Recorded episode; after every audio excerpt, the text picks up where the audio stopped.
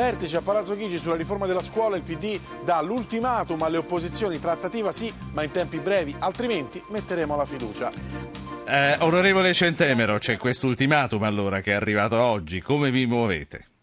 Ma guardi, veramente la vera opposizione alla riforma della scuola no, non è l'opposizione, ce l'ha, ce l'ha all'interno del suo partito, quindi diciamo che l'ultimatum dell'altro giorno a porta a porta del Presidente Renzi e l'ultimatum di oggi di Palazzo Chigi sicuramente è rivolto alla sua minoranza, anche perché per quanto riguarda Forza Italia noi abbiamo presentato al Senato un numero emendamenti non ostruzionistico e alla Camera abbiamo ampiamente collaborato, io in prima persona, a modificare le criticità che c'erano nel testo, quindi abbiamo fatto un'opposizione costruttiva. Tra l'altro no, quello che sta dicendo che è vero, Renzi... è perché fu proprio lei a, ad auspicare un Nazareno della scuola, mi ricordo, quindi insomma a cercare un nuovo patto di collaborazione. Anche questo va, va chiarito, nel senso che io penso che la scuola non possa essere oggetto di congressi politici eh, interni ai partiti o scontro tra le opposizioni. La, la, scuola è un bene veramente troppo prezioso per il nostro futuro e per i nostri giovani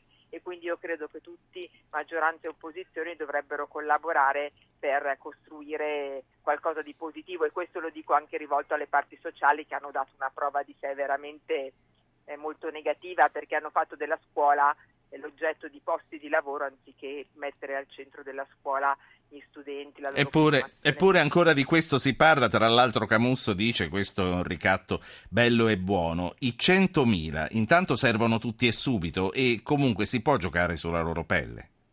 Ma innanzitutto non si può giocare sulla pelle degli studenti e dei ragazzi e dell'inizio dell'anno scolastico che eh, se si continua ad andare avanti in questo modo eh, è profondamente a rischio. La scuola non può essere... In che senso è a rischio l'anno scolastico, onorevole? Nel senso, a rischio nel senso che eh, l'inizio è regolare e ordinato, nel senso che eh, le immissioni ruolo in questo momento eh, riguardano solo, finché non verrà approvato il disegno di legge, gli insegnanti che entreranno in cattedra saranno solo i 31.000 sul turnover. Eh, noi sappiamo che ci sono dei posti che sono ancora liberi, che si chiamano vacanti disponibili, e sono altri diciamo 20.000 più o meno e il disegno di legge e questo diciamo è ciò di cui la scuola ha bisogno per funzionare, cioè 50.000 persone per essere funzionante. Poi gli altri 50.000 sono... Sì. Eh, non sono Ma questi 50.000 arriveranno comunque col vecchio sistema, no?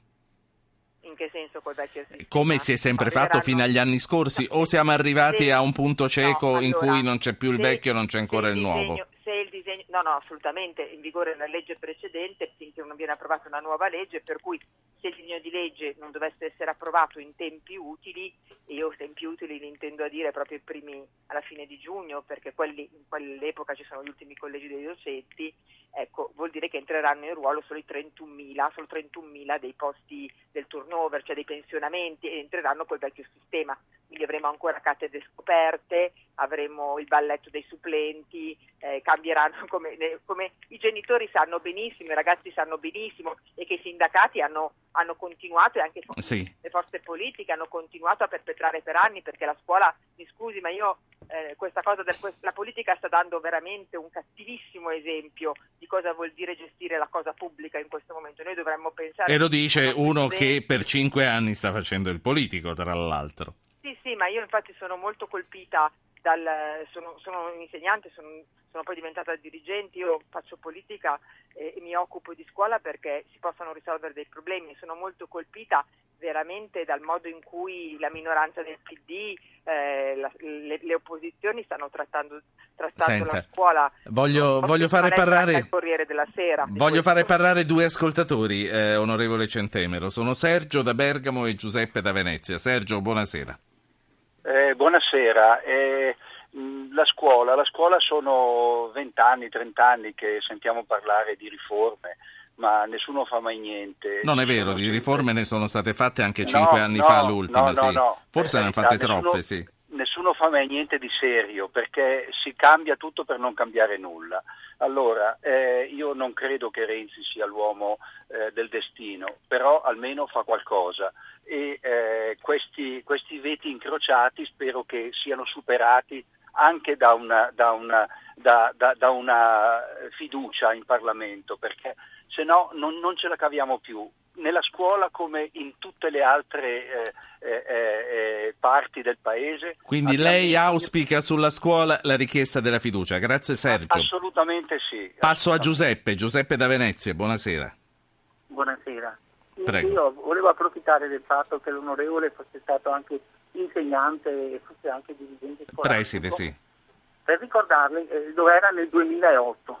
Nel 2008, eh, grazie al governo presieduto dall'onorevole Berlusconi, eh, venne applicato un tagli draconiani.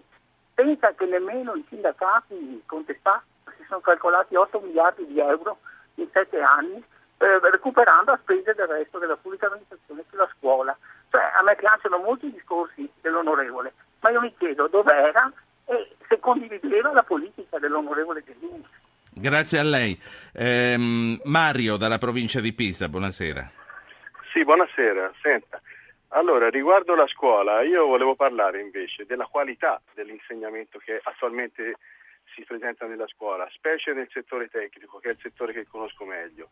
Allora, è vero che ci sono 100.000 precari, che c'è diciamo, una riforma in corso, però il problema è che questi signori precari, che vogliono giustamente entrare a tutti i costi, perché sembra che il problema della scuola sia il posto di lavoro e no diciamo, il risultato, cioè il ragazzo che deve imparare a capire.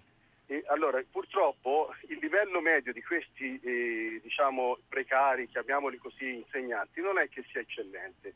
Io parlo per eh, eh, discipline tecniche. Purtroppo in Italia abbiamo un grosso gap e questo si vede benissimo e all'estero lo sanno bene, specie nelle scuole. E quindi eh, che cosa vuole arrivare a dire? Poi la saluto, prima sì. Di, di- prima di pensare a assumere persone dovrebbe veramente vedere che tipo di qualità di persone sono, cioè quello che è importante è la qualità, non Quindi la quantità. rifare i concorsi e quindi No, ignorare no, le classifiche e le precedenze che ci sono? Vorrebbe, ci, vorrebbe più, ci vorrebbe più diciamo, coinvolgimento di aziende private, di persone che sono in grado di Sì. valutare questi insegnanti. Forse il preside, non so, qualche preside sarà anche diciamo, in grado, molti non credo, non sono in grado neppure loro. Grazie Diciamo- Mario. Ok? Grazie. Allora, onorevole Centemero, le Allora, chiedo una, sì, di raccogliere le idee e di Esatto. andare velocemente. Sì. Parto dall'ultimo Mario per poi cercare di rispondere a tutti. Io sono una sostenitrice della valutazione, della valutazione innanzitutto dei dirigenti e di una valutazione anche dei docenti. Tutti i genitori sanno quanto sia importante avere un insegnante eh, preparato, valido, appassionato per i propri figli. Determina un insegnante così cambia la vita dei ragazzi e quindi è giusto che ci sia una valutazione. Molti insegnanti la, cre- la chiedono. La valutazione verrà fatta da un nucleo di valutazione, ma noi chiediamo, io chiedo in particolar modo che vengano anche eh, previsti degli ispettori ministeriali che siano garanzia di tutti e un controllo ministeriale di valutazione della scuola, dei docenti e dei dirigenti.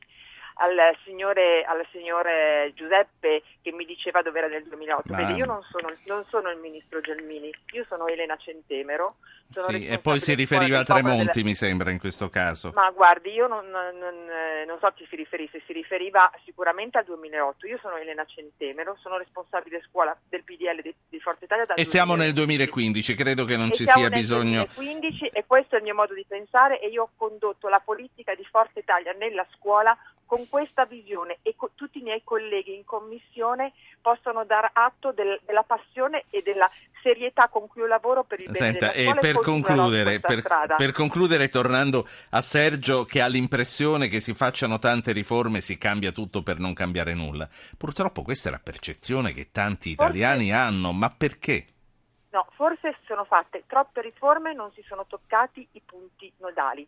Il punto nodale Nemmeno la Gelmini li ha toccati. I punti, la Gelmini ha fatto una riforma che riguarda gli ordinamenti, cioè ha diciamo, semplificato, questo è un aspetto diciamo, positivo, ha semplificato il quadro che era eh, delle- dei percorsi scolastici che era eccessivamente complesso a causa di tantissime sperimentazioni e adesso si possono fare dei nuovi investimenti perché si è fatto questo in Sì. passato.